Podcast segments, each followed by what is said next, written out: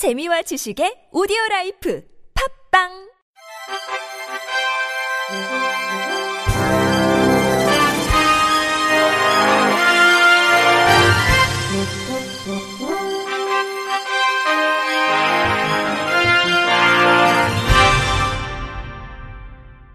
청취자 여러분 안녕하십니까? 7월 24일 월요일 KBS 뉴스입니다.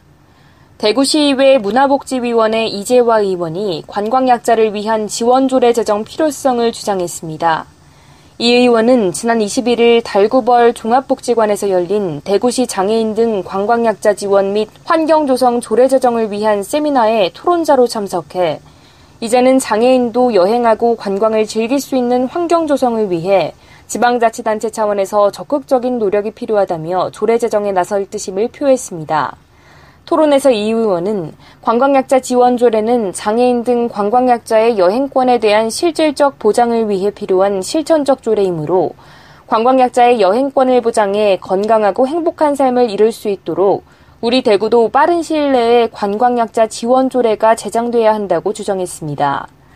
또 그는 관광약자를 위해 관광시설 기본 설계에서부터 관광약자를 위한 관광환경 설계가 함께 이뤄질 수 있도록 제도적 장치를 마련해야 한다면서 장애인 등 관광약자의 여행권은 인간다운 삶을 위해 반드시 필요하다면서 대구시도 하루빨리 조례가 제정돼 시행될 수 있도록 최선을 다하겠다고 강조했습니다. 영주시 보건소는 24일부터 8월 4일까지 사회복지시설을 방문해 입소자들과 종사자들을 대상으로 찾아가는 구강보건 서비스를 실시합니다. 시는 시설 입소자들 대부분 신체적, 정신적으로 쇠약한 상태로 치과병원 방문이 자유롭지 못한 실정입니다. 이로 인해 시는 장애인 구강보건 사업의 중추적 역할을 수행하기 위해 정기적으로 시설을 방문해 찾아가는 이동치과 진료 서비스를 제공할 계획입니다. 또 찾아가는 구강보건 사업은 치과의사의 구강검진 후 치주질환이 있을 경우 스케일링을 실시하고 시린니와 충치 예방에 효과가 있는 불소도포 및 치아 홈메우기 등도 실시하게 됩니다. 특히 초기 충치가 발견되면 보건소 구강보건센터를 방문해 치과 진료를 받을 수 있도록 진료 예약 시스템도 운영해 구강질환의 초기 발견과 조기 치료 등 구간 건강 관리를 할 수 있도록 도움을 줄 예정입니다. 시 보건소 관계자는 예방 중심의 구강 보건 사업에 중점을 두고 소외 계층을 직접 찾아 나서는 구강 의료 서비스를 확대 추진해 나감으로써 시민의 구강 건강 증진에 기여할 것이라고 말했습니다.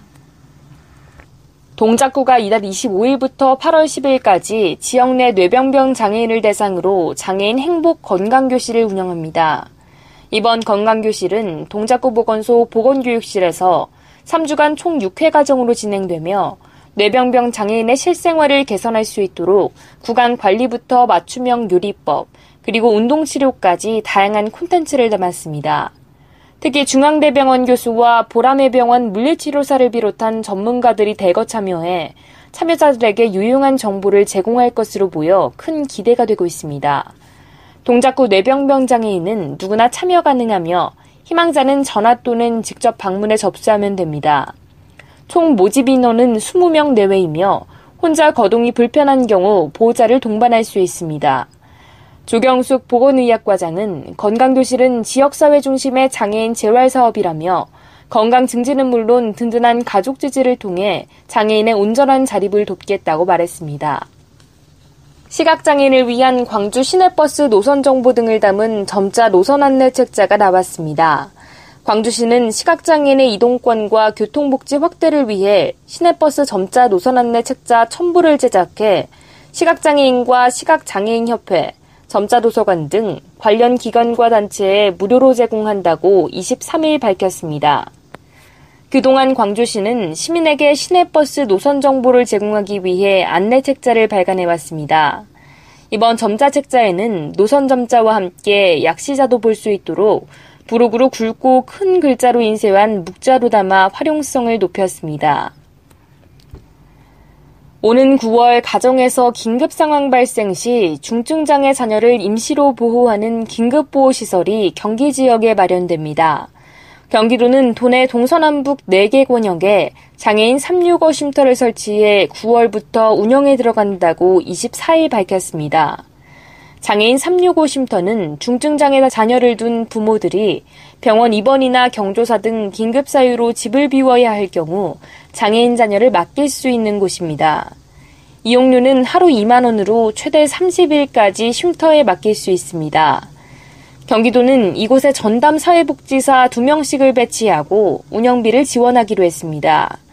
이번에 설치될 장애인 365 쉼터는 장애인 거주시설과 단기보호시설의 유휴 공간을 이용해 조성되면 다음 달 7일까지 시군을 통해 희망시설을 접수합니다. 지난 5월 12일 남경필 지사가 경기도 내 장애인 단체장들과 간담회에서 단체장들로부터 제안받은 것으로 경기도는 시범 실시 뒤 확대 여부를 결정하기로 했습니다. 끝으로 날씨입니다. 내일은 서울과 경기도를 제외한 전국 지역에 가끔 비가 내리다 대부분 그치겠습니다. 하지만 강원 영동 지역은 모레 새벽까지 비가 이어지겠습니다.